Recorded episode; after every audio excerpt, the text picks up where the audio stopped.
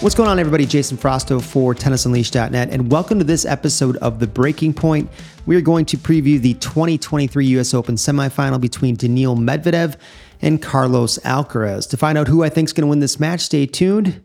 It's coming up next. All right, guys, so let's take a look at why both players got here to begin with. Carlos Alcaraz, world number one, coming off his win at Wimbledon, right? Beating Djokovic in the five set final there. Very close match, very, very well played, and great displays of athleticism from both players. And then had an epic battle between the two of them in the Cincinnati Masters Series final. That match was almost four hours long for just three sets. It was super competitive, right? These guys are really battling.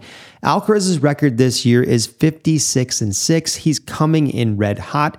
And if we look at Medvedev, right, world number three, currently 49 and 11 on the year, little weaker on clay surfaces, but an absolutely tough opponent on anything that's a hard court, right? So Daniil's been playing very well. Let's take a closer look at how both guys got to the semifinal. If you look at the first round match for Alcaraz, right? Dominik Koepfer in the first round wins that handily 6 2.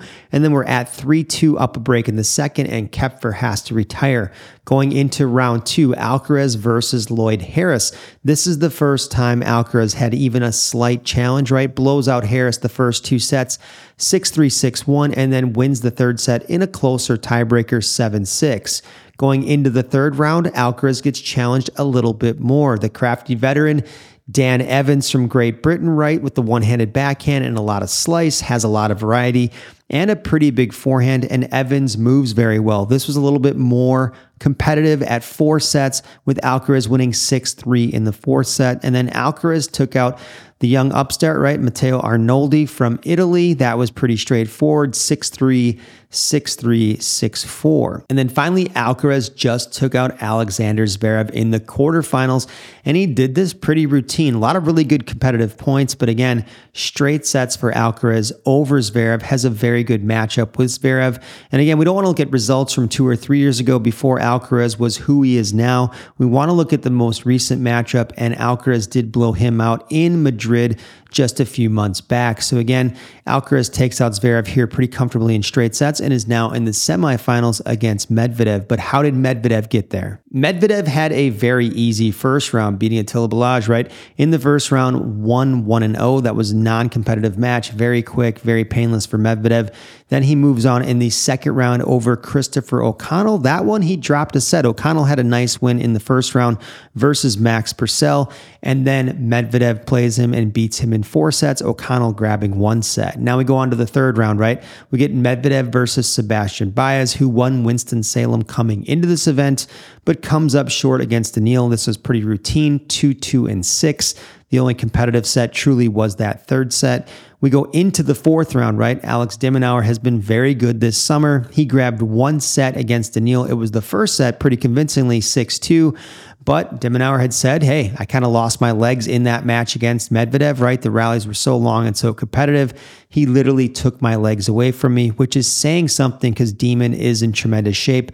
But Daniil grabs that match in four sets and then moves on to play Rublev in absolutely brutal heat in the quarterfinals. And people wonder, what is brutal heat? Well, we're talking New York City, 94 degrees, I believe the air temperature was. Who knows what the heat index was, but that is very, very hot. And I think the humidity levels also were pretty high. But he took Rublev in this match four, three, and four. It was fairly competitive considering the conditions, right? And these guys had a lot of points that were actually over nine shots long in this match. So it was absolutely brutal conditions to play in. If you've ever played in heat that was 90 plus degrees with relatively high humidity, if you played in Florida in the summer, for instance, or the late spring or early fall, you know what that heat feels like. And similar conditions to what these guys experienced a little bit in New York City, Florida, probably a little bit hotter than that in terms of humidity. But it is absolutely brutal if you're not used to the conditions. And a lot of pros, even the foreign pros, will train and do some time in Florida to get accustomed to that type of heat. That gets them ready for US Open Hard Court Series events all summer long. All right, so now let's get into their career head to head, right? And what's going to kind of shape this entire battle besides playstyles. Alcaraz leads this two to one. The last win for Medvedev was back in 2021 when Alcaraz was just 18 years old, I believe, at the time, and Medvedev beat him on grass at Wimbledon. Now, fast forward two years, Alcaraz has definitely shifted the tide quite a bit and now really owns Medvedev in the head to head. The last two matches were very convincing in Alcaraz's favor, right? Really kind of thumping him at Wimbledon just about a month and a half ago. And the reason for that is just the stylistic matchup. We've talked about stylistic matchups and how one player might be a little bit better than another potentially overall on the tour, but matchups are key. Now, I'm not saying Alcaraz is the weaker player than Medvedev on the tour, but an example of this would be Elena Ostapenko's career head to head of 4 to 0 over Iga Swiatek. She just beat her in the US Open and caused another upset, but is it really an upset when that player has a style of play that matches up well against you? And that's what Ostapenko has against Swiatek. She plays very aggressive, is able to jump on top of Swiatek early on in the points, and really not give Swiatek the chance to breathe. She just matches up favorably with her and likes the way that she plays against her, so she doesn't view it as much of a threat, where other players will really struggle against Swiatek. The same is true of Alcaraz. It's for different reasons. It's not for a pure power type of thing. It has to do with Daniil's positioning really in the beginning of the points. Daniil likes to stand really far back behind the baseline in what I like to call a zone five position, which is back close to the wall to return serves. Alcaraz has a very well rounded game. He volleys really well. He hits excellent drop shots. He takes time away from opponents well, and he hits very heavy and creates angles off short balls and does basically anything he wants with short balls. Now, with Medvedev, way far back in the court, right? In that zone five position, far back by the wall, it opens up all of these opportunities and makes it easier for Alcaraz to execute each one of these shot types if he wants to or if the situation prevents itself. On top of that, besides that factor of Alcaraz being able to do a little bit of everything so well, Medvedev hits a very flat ball, and Alcaraz is not the tallest player on tour. He's around six feet tall. Medvedev's ball doesn't really do anything as far as getting up on Alcaraz and taking advantage of Alcaraz not being the tallest player on tour. So Alcaraz gets a lot of balls in his strike zone, which for most players is basically between knee height and shoulder height, with the vast majority of those basically being from your waist up to your shoulder. Alcaraz is seeing ball after ball after ball in the strike zone, and he's able to really tee off with power with those shots, or he's able to drop them short and use a lot of touch, or also throw in serve and volley and really take it to Daniil and play a lot of balls in the front part of the court in zone one and basically drop it in front of Daniil and say, I know you can't get to these balls or even if you get to them, you're not going to do anything tremendously well with them. So I'm going to exploit this part of the court because you're standing so far back behind the baseline. Now, Daniil's other option, right, is to move forward and try to take a more aggressive position closer to the baseline and take away a lot of the shorter balls.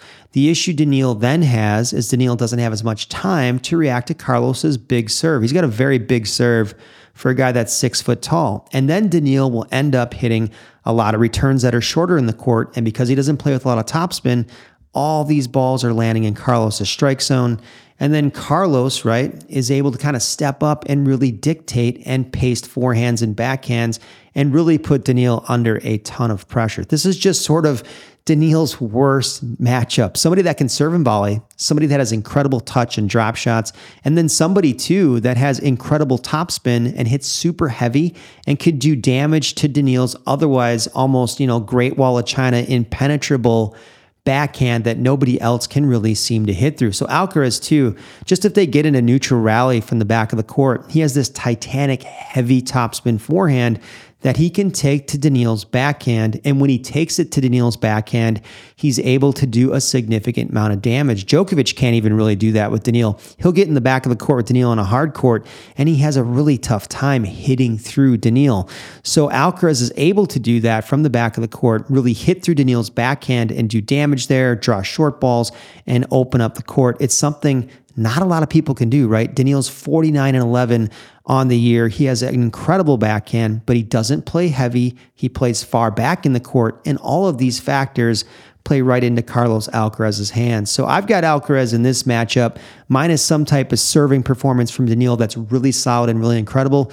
I'm taking Alcaraz here in three fairly comfortable sets, at least one break probably per set. And if Daniil serves extremely well, he might be able to steal a set in a break or maybe come up with one break in a set. I've got Alcaraz here hitting very heavy and doing damage to Daniil from the back of the court, regardless of what Medvedev does, because Medvedev just simply doesn't play with enough topspin and a heavy ball to do anything really significantly to Alcaraz. So, minus Daniil coming up with a heck of a serving performance, I see this as a three straight sets match, possibly a four set if Medvedev was to serve incredibly well. All right, guys, that wraps it up for this episode of The Breaking Point, right? Carlos Alcaraz versus Daniil Medvedev, a preview and analysis, and my pick of who I thought was going to win the match. If you found this video helpful or you feel like you learned something today, make sure you smash the like and subscribe button. It helps this channel continue to grow. Also, if you want to see more episodes of The Breaking Point, leave your comments below. Come up with your own ideas of topics to talk about, and I will happily go through those things.